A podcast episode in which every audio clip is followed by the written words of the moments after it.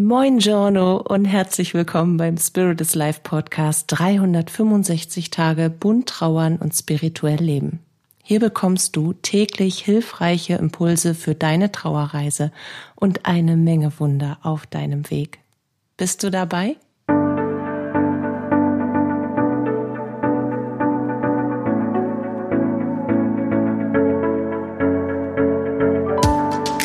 Mein Name ist Katja Höninger. Ich begleite dich auf deiner persönlichen Trauerreise, in deiner spirituellen Entwicklung und spreche mit dir dabei über die bunten Themen von Trauer und Spiritualität, um dir damit Antworten auf innere Fragen, Sicherheit, Geborgenheit und vor allem aber Licht und Kraft in deiner Trauerzeit zu schenken. Ich möchte heute mit dir über etwas sprechen, was wirklich jeden Trauernden auf seiner Trauerreise begleitet. Und das sind Schuldgefühle, die wir unserem jenseitigen Lieblingsmenschen gegenüber haben. Und ich möchte über Vergebung sprechen, über Vergebung in der Trauer.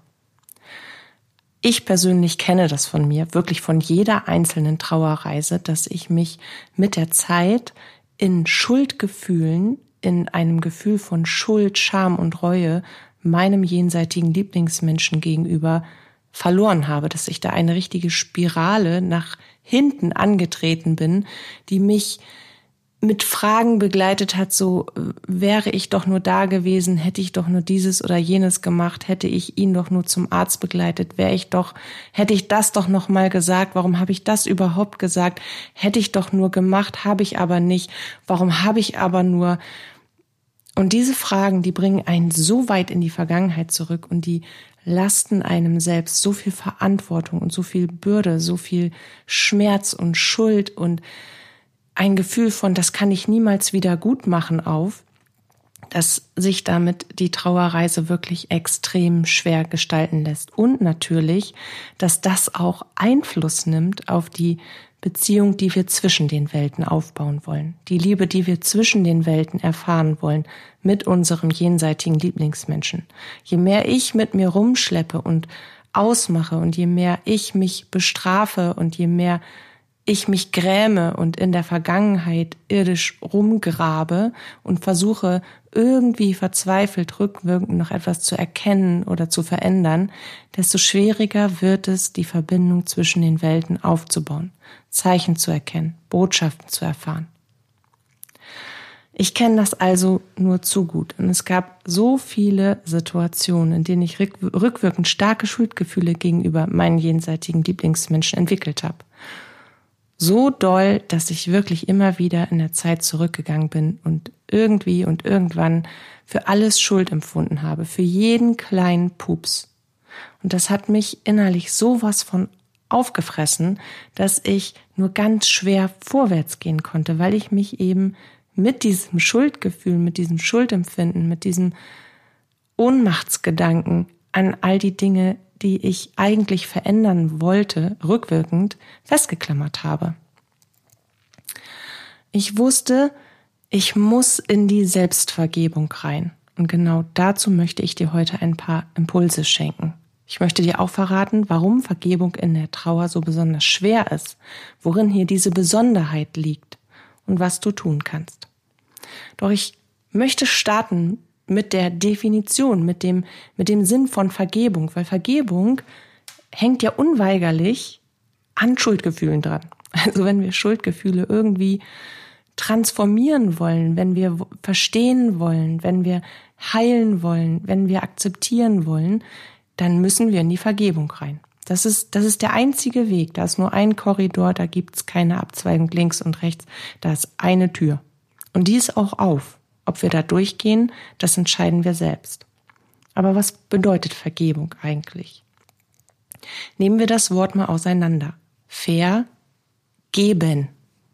Ich bitte dich, mir etwas zurückzugeben, das ich dir einmal gegeben habe. Und das klingt merkwürdig, gerade in Bezug auf unsere jenseitigen Lieblingsmenschen, weil was sollen wir denn zurückbekommen, was wir ihm gegeben haben? Leid, Verletzung, Kränkung, Tränen? Natürlich nicht.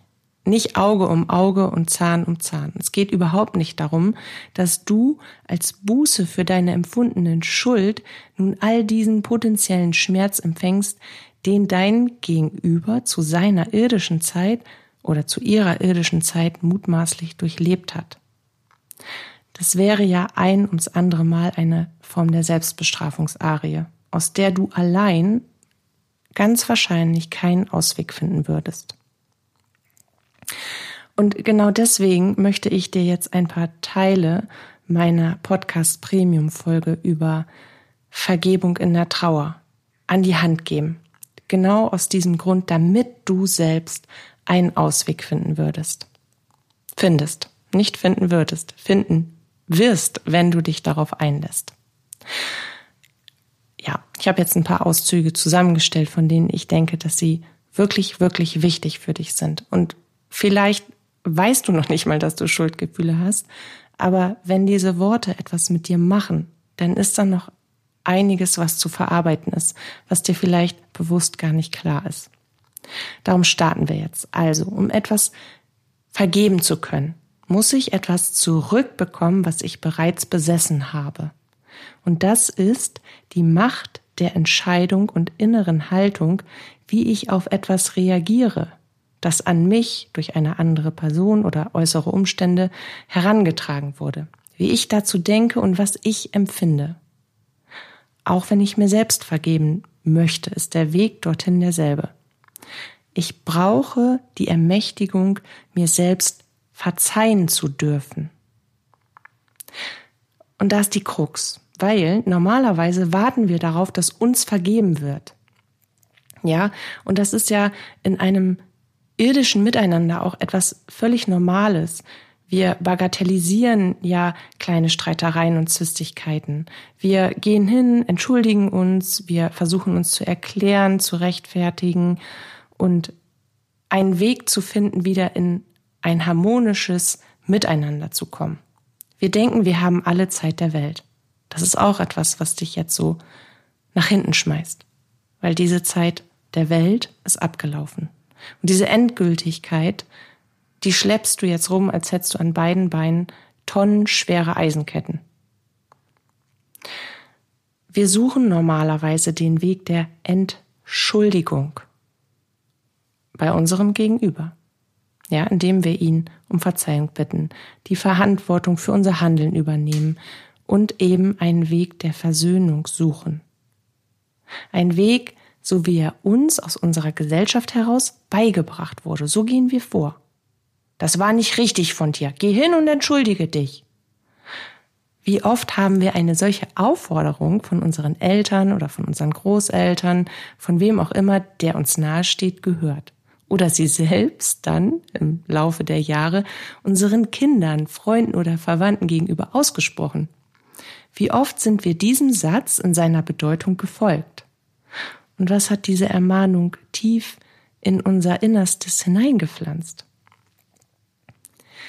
Das kann ich dir sagen. Wir haben gelernt, dass wir für unser Fehlverhalten schuldig sind, dass wir uns für ein Fehlverhalten entschuldigen müssen, dass wir es tun sollen, selbst dann, wenn wir keine Schuld empfinden, wenn wir das nicht bereuen, was wir getan haben. Wir folgen also ausschließlich einer anerzogenen Aufforderung von außen. Doch was macht das mit unserem Inneren? Wir haben gelernt, dass wir nur Vergebung erfahren dürfen, wenn die Person, der wir etwas getan haben, mutmaßlich unsere Entschuldigung auch annimmt. Wir haben also unsere eigene Macht über unsere Gedanken und Gefühle, über unsere Handlungen in eine fremde Hand gelegt und bitten und bangen und hoffen jetzt darum, eine Art Freispruch unserer Schuld zu bekommen. Das ist natürlich totaler Blödsinn, aber wir haben gelernt, dass wir uns für Fehlverhalten, für mutmaßliches Fehlverhalten, was quasi von außen als Fehlverhalten bewertet wird, bei einer anderen Person entschuldigen müssen. Und es erst dann wieder gut ist, wenn wir von unserer Schuld freigesprochen wurden. Und selbst wenn wir selber einsehen, dass wir jetzt hier echt Bock missgebaut haben, sind wir durch unsere Erziehung und Prägung darauf angewiesen, emotional und mental, dass uns jemand anderes diese Schuld erlässt. Wir haben in unserer Kindheit durch die Prägung der gesell- gesellschaftlichen Praktiken in Schule und Co. erfahren, dass man besser keine Fehler macht. In der Schule gibt es nämlich für Fehlerfreiheit eine Eins. Und zu Hause gibt es für Fehlerfreiheit und exzellentes Benehmen Lob und Anerkennung. Und welches Kind wünscht sich das nicht? Also wandeln wir in unseren ganz kleinen Schuhen, Schuhgröße zweiunddreißig, immer bestrebt, unser Außen zufriedenzustellen. Diese Prägung, die wir durch unsere Erziehung genossen haben, quasi vollumfänglich unbewusst zu bedienen. Immer, selbst wenn wir darüber nachdenken, uns selbst zu vergeben. Und schon lange, wenn wir darüber nachdenken, Vergebung durch unseren jenseitigen Lieblingsmenschen zu erfahren. Weil da stoßen wir an die Grenze. Wer entschuldigt das denn jetzt? Wer gibt uns denn jetzt den Freispruch, wenn wir das irdisch nicht mehr klären können? Aber erstmal weiter im Text. Vergebung findet immer und ausschließlich in dir statt. Ob du einem anderen Menschen oder dir selbst dabei vergibst, es ist ein innerer Prozess, der mit einer willentlichen Entscheidung für Vergebung beginnt. Du selbst vergibst dir, indem du annimmst, was war, was du getan hast oder was du gesagt hast, was du gefühlt hast, was du gedacht hast und dir damit bewusst machst, dass du manche Dinge gedacht, gefühlt, gesagt oder getan hast, weil du es einfach nicht besser wusstest. Weil du vielleicht in dieser Situation nicht in der Lage gewesen bist, mehr zu tun als das, was zu der Zeit möglich war. Weil vielleicht die Umstände so waren, dass sie dir aus deinem damaligen Ich heraus keine andere Lösung geboten haben.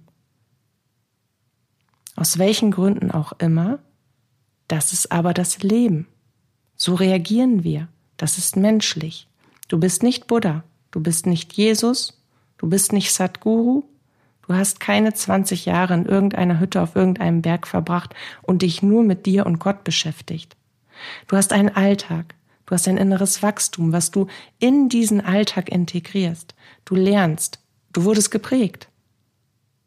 Du wächst immer wieder aus dir, über dich hinaus. Und jetzt bewertest du Dinge, die du damals gesagt, getan, gefühlt und gemacht hast, natürlich ganz anders, mit einem anderen Wissen um gewisse, ach so kann man es auch tun, ach das weiß ich jetzt auch, das habe ich dazugelernt, hätte ich doch mal besser. Wäre ich damals schon so weit gewesen, warst du aber nicht. Jetzt in der Vergebung gilt es wirklich darum anzuerkennen, dass du dich, wie jeder andere Mensch auch, in deinem Leben weiterentwickelst und natürlich durch die Erfahrungen, die du machst, Erkenntnisse gewinnst, mit denen du jetzt in einer damaligen Situation ganz anders reagieren würdest oder agieren würdest. Aber das Leben ist nun mal ein Transformationsprozess, ein Prozess der stetigen Veränderung und des Wachstums. Du kannst dich nicht für etwas bestrafen, was du damals noch nicht besser wusstest oder noch nicht anders konntest. Da warst du noch nicht so weit. Da hast du noch nicht so weit gedacht, so weit gesehen, so viel wahrgenommen, so groß gedacht und erkannt. Und das ist menschlich. Um uns selbst zu vergeben und unsere unbewussten Gedanken, Gefühle und Aktionen und Reaktionen auf Situationen überhaupt verstehen zu können, ist es sehr hilfreich, dorthin zu schauen, wo die innere Prägung des Selbst damals begonnen hat, nämlich bei deinem inneren Kind. Die Heilung des inneren Kindes und das Verstehen von zum Beispiel, warum denke und empfinde ich so dabei? Was hat mich beeinflusst? Was wurde da in mich hineingepflanzt, ohne dass ich das wirklich bemerkt habe? Und was ist daraus gewachsen? Das ist ein ultra krasser Step und ein Wandel auf dem Weg der Vergebung. Nur warum fällt uns die Vergebung in der Trauer doppelt so schwer? Und das, das liegt daran, weil du Täter und Opfer im Doppelpack bist. Als Hinterbliebene oder als Hinterbliebener nimmst du nicht nur die Täterrolle für vergangene Situationen ein. Also du schreibst dir nicht nur die Tat, die Schuld zu, für die du, für die Tat, für die du ein persönliches Verhalten, für die du Schuld und Scham und Reue empfindest, sondern auch eine doppelte Opferrolle. Was bedeutet das genau? Den Täter als Rolle zu begreifen ist nicht schwer. Der Täter ist immer die Person, die aktiv einer anderen Person im psychischen oder physischen Maße etwas Unrechtes antut. Wissentlich oder unwissentlich, gewollt oder ungewollt. Der Täter ist die Person, die etwas getan hat, was wir selbst in unserer moralischen, ethischen, emotionalen und gesetzlichen Definition als Unrecht bezeichnen würden. Und doch gibt es dazu auch noch einen Nebensatz. Der Täter kann auch aus einer Opferrolle heraus zu einer unrechten Handlung angetrieben werden. Und hier stellt sich jetzt moralisch und ethisch wieder eine Form von Gleichgewicht her. Hier muss eine neue Bewertung einer alten Tat her, ja? Gehen wir zum Opfer. Das Opfer als Rolle ist genauso einfach. Als Opfer bezeichnet man eine Person, die von einer anderen Person, einem Umstand oder einem bestimmten Einfluss beschnitten, gedemütigt, gequält oder verletzt worden ist, die etwas Unrechtes erfahren hat. Die Opferrolle bezieht sich dabei nicht nur auf den Zeitraum der Situation, also der Tat selbst, sondern auch lange darüber hinaus, wie eine Form der dauerhaften Zuschreibung und ein verbleibender Schaden. Jemand, der mal Opfer war, der wird sich nur selbst aus dieser Haltung heraus operieren können. Was hat es nun aber mit der Täter-Opfer-Opferrolle auf sich, also mit der Täter- und doppelten Opferrolle? Wenn wir einen Menschen durch den Tod ganz irdisch von unserer Seite des Lebens in unserem Leben verlieren, ist dies so endgültig, dass unser Gehirn es über einen langen Zeitraum nicht begreifen kann und dass wir das auch gar nicht wahrhaben wollen. Weil für uns war diese Zusammen, dieses Zusammensein, dieser Mensch, diese Liebe, diese Beziehung eine ganz feste Konstante in unserem Leben. Und unser Ego, unser Verstand und unser, unsere Komfortzone, unser nicht weit genug denken wollen, oder auch nicht denken können, hat uns suggeriert, dass das für immer und ewig so bleibt. Auf jeden Fall noch eine ganze Zeit lang. Und dann passiert, bam, der Verlust. Und dann bricht unsere ganze Welt, unsere innere Welt und all das, was wir geglaubt haben, was sein wird, genauso auseinander wie unsere äußere Welt. Unser Leben, wie es war, gemeinsam mit der jetzt verstorbenen Person an unserer Seite hat plötzlich aufgehört zu existieren. Unvorhersehbar, unfassbar dramatisch einschneidend. Und dieser Umstand zieht uns natürlich den Boden unter den Füßen weg. Denn in der Regel sprechen wir ja nicht von dem freundlichen Nachbarn, dessen plötzliches Ableben uns erschüttert. Nein, wir erfahren das absolute Fehlen eines Menschen, der unser Leben zu einem großen Maße beeinflusst und mitgesteuert hat. Weltlich und emotional. Es ist also vollkommen korrekt, wenn wir sagen, wir sind nicht mehr ganz. Wenn wir sagen, ein Teil von uns ist mitgestorben. Das ist absolut richtig so. Das ist so. Wir haben einen Teil von uns verloren. Der Teil, der unweigerlich in in das irdische Leben und zu dieser dann noch menschlichen Person gehört hat. Der ist weg. Den haben wir mit auf die Reise geschickt. In eine andere Welt. In unsere eigentliche Heimat. Den Menschen, die Menschen, die wir lieben, denen erlauben wir eine große und bedeutende Einflussnahme auf uns selbst und auf unseren Lebensweg. Wir bauen Beziehungen auf und wir verändern uns dabei. Im gegenseitigen Wachstum verändern wir uns auch miteinander, aber weiter vorwärts. Wir schaffen gemeinsame Lebenswege, wir treffen gemeinsame Entscheidungen, Entscheidungen, die alle Beteiligten auf die eine oder andere Art und Weise beeinflussen. Und gleichermaßen berücksichtigen wir auch den individuellen Prozess. Wir übernehmen Verantwortung für ein erfülltes Leben, nicht nur für uns selbst, sondern natürlich auch für die Menschen, die im Leben dicht an unserer Seite stehen, unsere Hand halten und mit uns diesen Weg gehen. Gerade den alltäglichen Weg, wenn man ein Alltagsleben gemeinsam gestaltet. Und wenn diese Person aus diesem Kreislauf, aus diesem Kreis, aus diesem Ganzen bricht, wegbricht, dann entsteht dort eine unglaublich große Lücke. Eine Lücke, die erstmal nicht zu füllen ist. Und ganz weltlich gesehen braucht es auch seine Zeit, bis man erkannt hat, welche Rollen hat denn dieser fehlende Mensch im Alltag ausgekleidet. Kompetenzen und Aufgaben müssen verteilt werden, damit der Kreis quasi wieder geschlossen werden kann.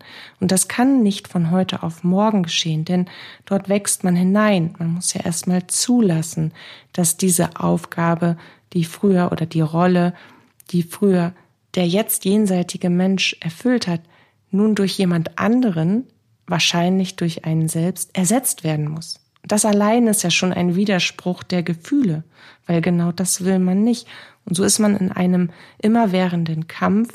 Auf der einen Seite wehrt man sich gegen jeden Schritt in ein neues Leben und auf der anderen Seite kann man diesen Fortschritt nicht aufhalten. Als würde man von einer unsichtbaren Hand nach vorne geschoben werden. Als würde man auf einer Form von Rollband stehen, das sich einfach weiter bewegt, in den Fluss des Lebens hinein. Und man selbst steht eine ganze Zeit lang dumm da, guckt doof aus der Wäsche und begreift einfach nicht, wie bei all dem, was gerade passiert ist, sich die Welt weiterdrehen kann. Das kann man nicht begreifen.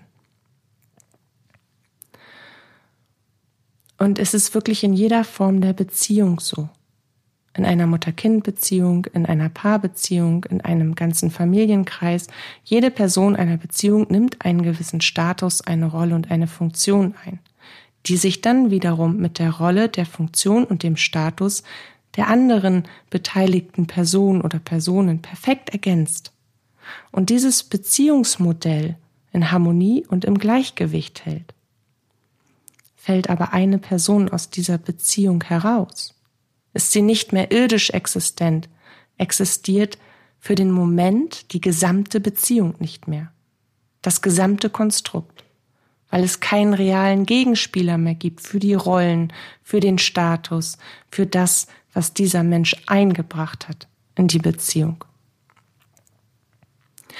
Und die Hinterbliebenen stellen sich selbst und das Leben infolge des Verlustes komplett in Frage, weil dieser jetzt jenseitige Mensch eben das eigene Leben zu großen Teilen über die intakte Beziehung und die darin zugewiesenen Rollen und Aufgaben mitbestimmt und definiert hat.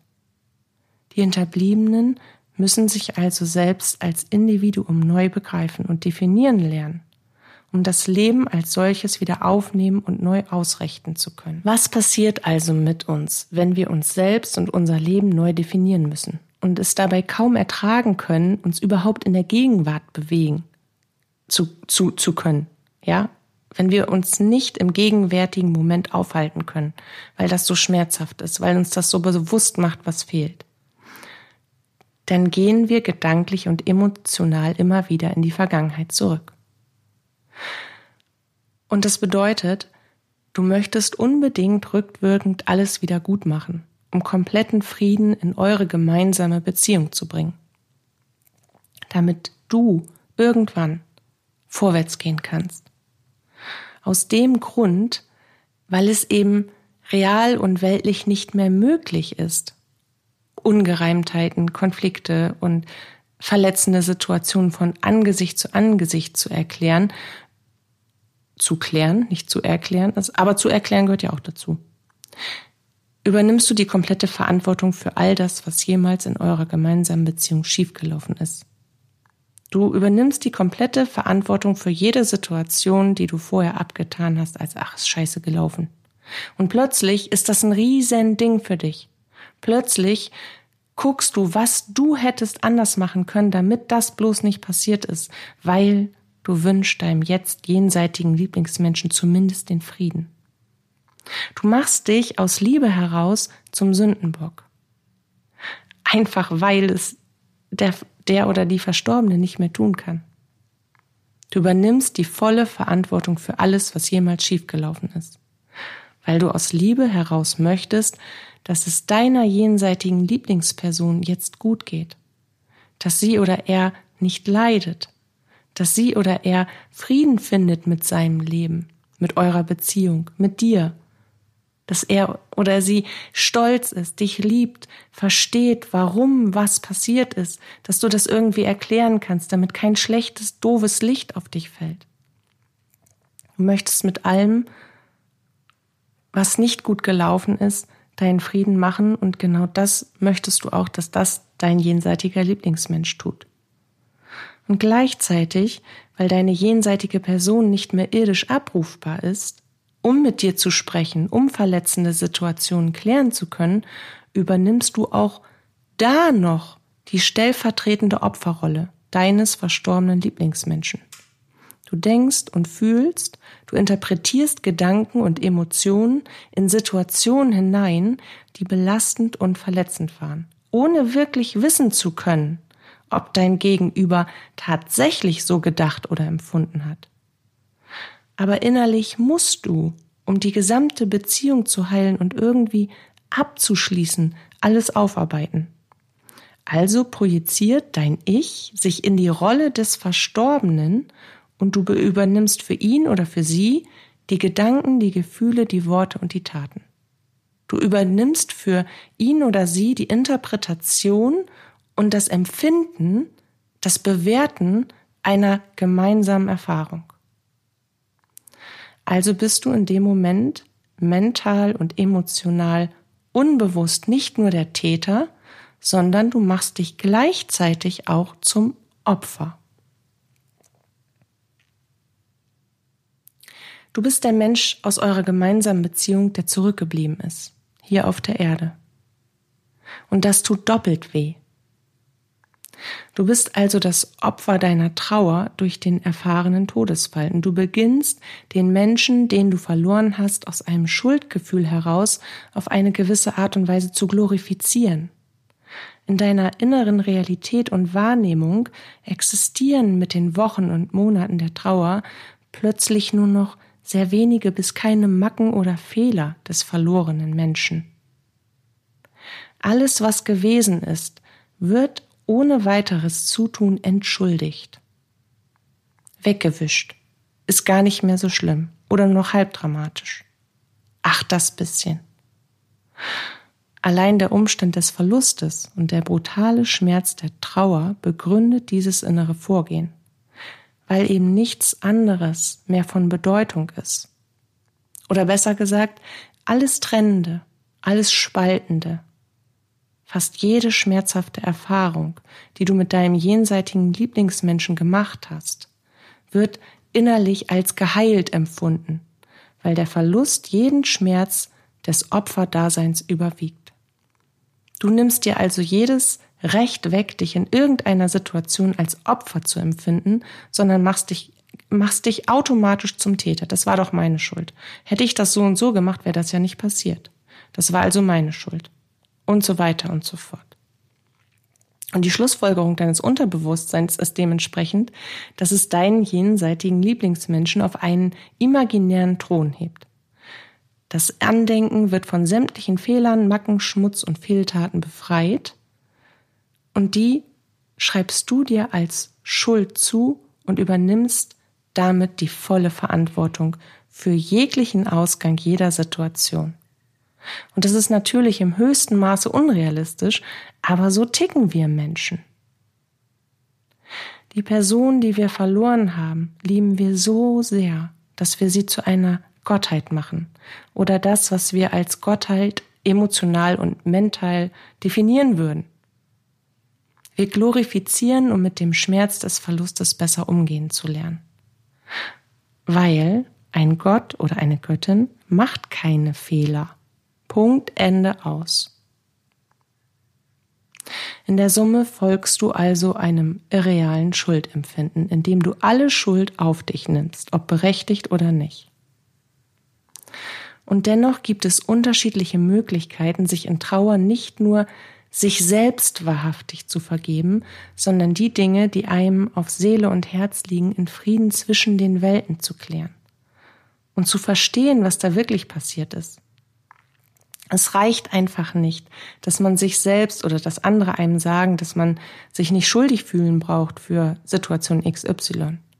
Weil dadurch wird es nicht besser. Dadurch verändert sich nichts in dir, in deinem Denken, in deinem Unterbewusstsein. Man muss aktiv in diese Schuldgefühle rein. In dieses wäre ich doch, hätte ich mal, warum habe ich denn nicht? Oder warum habe ich nur? Genau da muss man rein, um da wieder rauszukommen, endgültig in den Frieden und in die Heilung zu bringen. Du musst die Perspektive wechseln. Du musst wirklich mit deinem neuen Ich, mit deinem gewachsenen Ich und aus deiner gewachsenen inneren Haltung heraus eine mitfühlende und verständnisvolle Perspektive für dich selbst einnehmen und dir dabei immer wieder sagen, warum du gewisse Dinge so getan hast. Stell dir die richtigen Fragen. Warum hast du so reagiert? Was war der Auslöser dafür? Was war die Wurzel dieser Situation? Warum ist das überhaupt so entstanden? Wer war noch daran beteiligt? Warum hast du dich gefühlt, wie du dich gefühlt hast? Was war da die Provokation des Gefühls? Was hat das hervorgerufen? Im Mitgefühl mit dir selbst. Und ich möchte dir natürlich dabei helfen zu verstehen. Dich selbst, die Schuldgefühle, das, was hinter diesen Gedanken steckt und warum sie gerade in der Trauer so verzwickt sind, warum Schuldgefühle Betrüger sein können und wie du aus der Nummer der Schuld, der Selbstvorwürfe und dem Schmerz herauskommst, um Frieden zu schließen. Und dazu habe ich dir, wie eingangs schon erwähnt, eine Premium-Podcast-Folge entwickelt. Eine dreistündige, effektive, sehr heilsame Podcast-Folge samt einem sechzig Seiten Workbook inklusive fünf verschiedenen Übungen, um mit dir selbst und auch mit deinem jenseitigen Lieblingsmenschen zwischen den Welten in Klärung und in Frieden zu finden. Das lege ich dir ans Herzelein. Nun danke ich dir sehr für deine Zeit, fürs Zuhören. Ich freue mich auf unser Wiederhören und ich wünsche dir von Herzen, dass du dich mit dem beschäftigst, was dir ein Gefühl der Schuld, der irrealen Schuld. Jetzt habe ich meinen Faden verloren. Schön, so zum Abschluss. Ich glaube, du weißt, was ich sagen will. Also, fassen wir es nochmal anders zusammen. Ich wünsche dir, dass du erkennst, dass da, was da in dir rumwabert und dich beschwert auf deiner Trauerreise. Was da in Form von Schuld, Scham und Reue auf deinem Herzen liegt, damit du das in die Heilung bringen kannst. Genau. Jetzt habe ich meinen Faden wieder. Fühl dich festgeknuddelt. Bis zu unserem Wiederhören. Deine Katja.